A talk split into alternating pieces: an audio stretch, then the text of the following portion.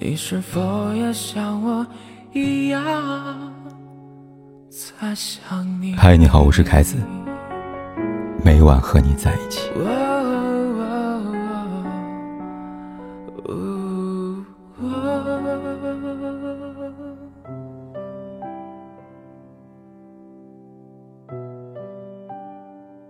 在大多数八零后的记忆里，有这么一个光头，他说话很快。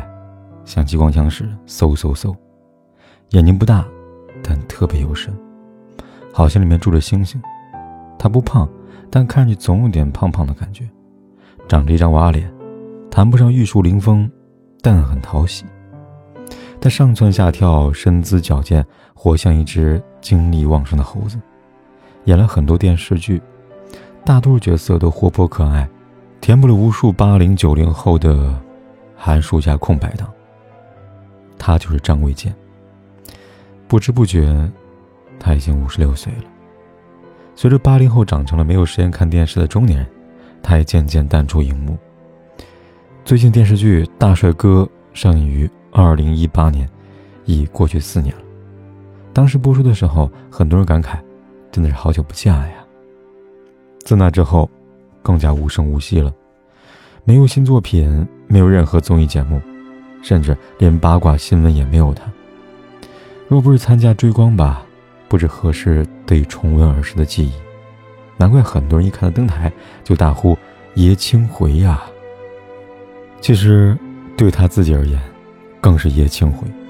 十八岁参加歌唱比赛，夺得冠军，却阴差阳错进了演艺圈。唱歌是他一直很想向公众展示的另外一面。他说：“有人问我更喜欢唱歌。”还是更喜欢拍戏。对我来说，唱歌是爸爸，演戏是妈妈，他们结合才有了我。追光吧，给他一个重新站回唱跳舞台的机会，更给他一个重新上路的契机。二十多岁的时候，和其他同行讨论什么时候退休，那时候想是大概五十多岁吧。然而现在，我想法变了，只要观众还愿意看，我就愿意一直在活跃在舞台上啊。走过半生，变的是想法，不变的是一颗永远追光的心。在成为主角前，张卫健已经跑了七八年龙套，做过几年驻唱歌手。在七八十年的 TVB，多的是这样迫于生计早早出来打工挣钱的俊男靓女。张卫健出生于贫寒之家，父亲是个船员，母亲是个家庭主妇，有两个弟弟。雪上加霜的是。做船员的父亲生性暴虐，动不动就打骂他们。十五岁那年，因为爱上了别的女人，一声不吭背着行李跑了，再也没有出现过。从那时起，他就义无反顾地挑起了养家的重任，白天到杂志社打杂，晚上到餐厅唱歌。可是挣的钱还是太少了，无法撑起一个家。有一天，在杂志社扫地的时候呢，无意间看到张国荣的电话，他偷偷记了下来。犹豫很久，终于鼓起勇气打了过去。他跟张国荣诉说自己的人生遭遇，足足聊了四十分钟。知道张卫健喜欢唱歌，张国荣便鼓励他参加歌唱比赛。凭借不俗的歌喉跟长相，他一举夺冠。然而，夺冠并不意味着成功。虽然取得了冠军，却没有一家唱片公司找过他。无奈之下，十九岁那年，他转战影视圈。虽然不是很顺利，由于戏路的限制，跑了八年龙套。后来被人问到，在人生低谷有没有觉得怀才不遇啊？他说从来没有，只是说明我做的还不够好，还要继续努力。他也不觉得要养家是件很惨的事情，相反感觉很幸福。这种理性跟豁达，让张卫健一步步长成一个有担当的男人。自我感觉可以独挑大梁的时候，他找到金牌的经纪人毛遂自荐。他说：“我的主要诉求不是挣钱更多，而是需要一个机会。”他的真诚自信打动了经纪人。三个月后，他成了老友鬼鬼的男一号。那部剧很火，太火了。走红之后，深谙圈钱之道的经纪公司赶紧帮他发了一张唱片，真真假假，销量自然非常好。他因此获得最有前途新人奖。一九九六年，《齐天大圣孙悟空》播出，收视率再创新高，更是将他推到了名利场的漩涡中心。然而，他无比的憋屈。这部剧给 TVB 创收两个亿，可他的片酬却只有七万港元。变身罗七者不是养蚕人，资本的无情让他无比的心寒。更让他愤愤不平的是，在他要提出涨片酬的时候，一个经纪人出言侮辱他，说：“张卫健，你要是脸上没毛是不值钱的。”他不愿妥协，被封杀了。为了生存，他转战内地。为了证明那个制片人所言不实，他把头发给剃了。顶着大光头，他拍了很多家喻户晓电视剧，有《少年英雄方世玉》《小鱼儿》。花无缺，机灵小不懂，《隋唐英雄传》，少年张三丰，十大奇愿等等。在戏里，他总是说话很快，眼神明朗，好似不曾经历过生活的艰辛。那时候网络也不发达，总觉得他天生就是这样一个没心没肺的样子。谁曾想，记忆中的笑侠，真实生活是如此的坎坷和多折。事业起起伏伏，爱情也屡屡受挫。情场事业，他走得很不容易。初恋江心燕是一个货真价实的白富美，家中经营姜糖生意。这段感情从十九岁到二十四岁，持续整整五年。据说因看不到张卫健出人头地，江心燕提出分手。最后，他又跟轩轩谈恋爱。眼看着轩轩发展势头迅猛，很快跻身一线女演员行列，而她还在跑龙套。因为有了前车的经验，这次她主动提了分手。在两段感情里，他一直是自卑的，出身贫寒，更懂得现实的差距，难以逾越。他能够理解他们的诉求，毕竟那个时候，美艳女性的归宿几乎都是嫁给富豪。他知道，他自己不是啊。有爱情又如何呢？十有八九，还是抵不过现实。直到他遇到张倩。那是一九九七年，他三十二岁，张倩二十三岁，一个算上饱经风霜，一个刚刚出道，一个眉清目秀，一个温婉甜美，站在一起特别养眼。第二年，他们一起出演了《欢喜游龙》，有更多机会相处，一来二去在一起了。张倩不在乎张卫健不是富豪。倒是他自己，因为之前的经历退缩了。接受鲁豫采访时，他坦诚，看着父亲拖着行李箱离开的背影，当时就在想，我长大以后就要谈一辈子恋爱就好了，一辈子都不要结婚。对婚姻的恐惧刻在骨子里，与对方无关，只跟自己有关。越是在乎，越是恐惧；越是不相信，就越难以承受希望破灭之后的失望。为了不让自己受伤，就干脆不爱了。世俗中多少人是如此的因噎废食！然而恐惧最终被思念压倒。分开半年之后，他发现自己还是放不下张倩，就主动要求复合了。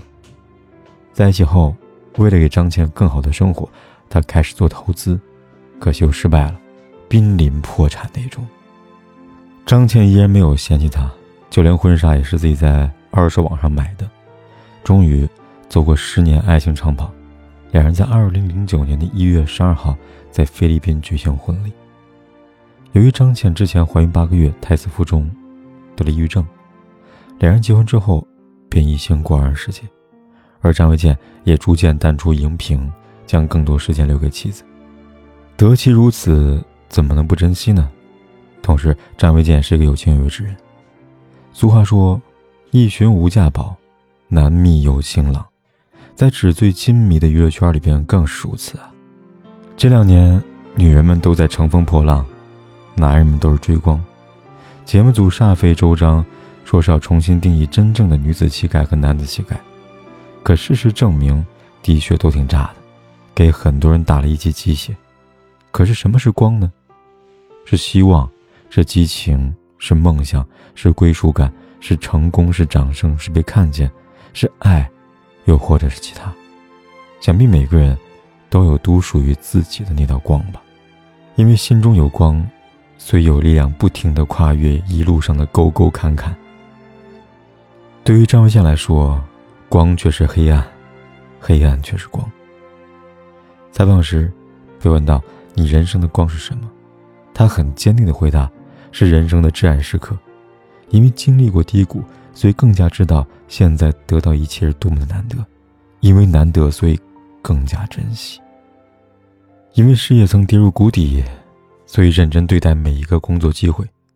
他知道错过就没有了，因为屡屡的爱情里受挫，所以更加珍惜愿意陪在身边。”走过人生低谷的爱人，他知道真心难求，因为懂得，所以谦卑；因为谦卑，所以走得更远。从披荆斩棘的哥哥到追光吧，那些能够真正意义定义男性魅力的人，无不如此吧。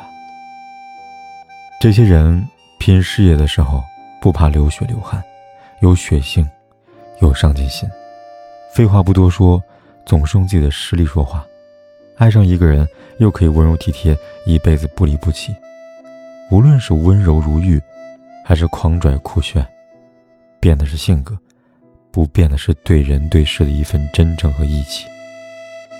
对付那些一有钱就变坏，有一点诱惑就控制不住的男人，他们做人更加纯粹。男人味儿，从来不需要通过征服一个又一个女性来证明，更不需要树立。高不可攀的男神人设，由这些大湾区哥哥们定的男人味儿，是务实和担当，热血和真诚。这样男人味儿里，总是夹杂着许多少年气息，而不是爹味儿。而这样男人，不需要完美，依然让人神魂颠倒。我的青春。有时还蛮单纯，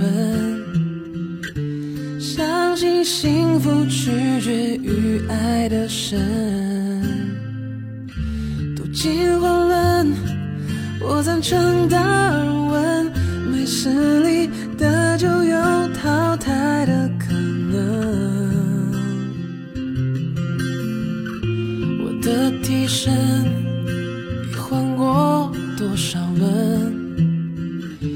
记忆在旧情人心中变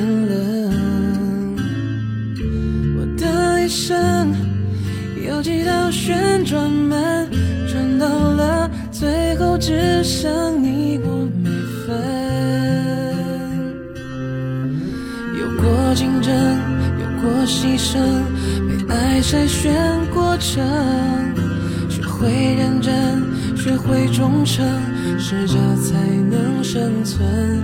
懂得永恒，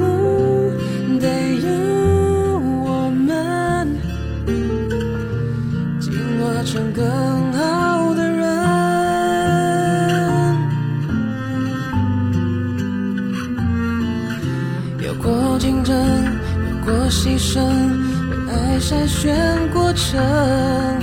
学会认真，学会忠诚，适者才能生存。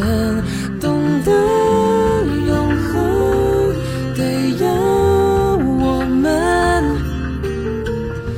进化成更好的人。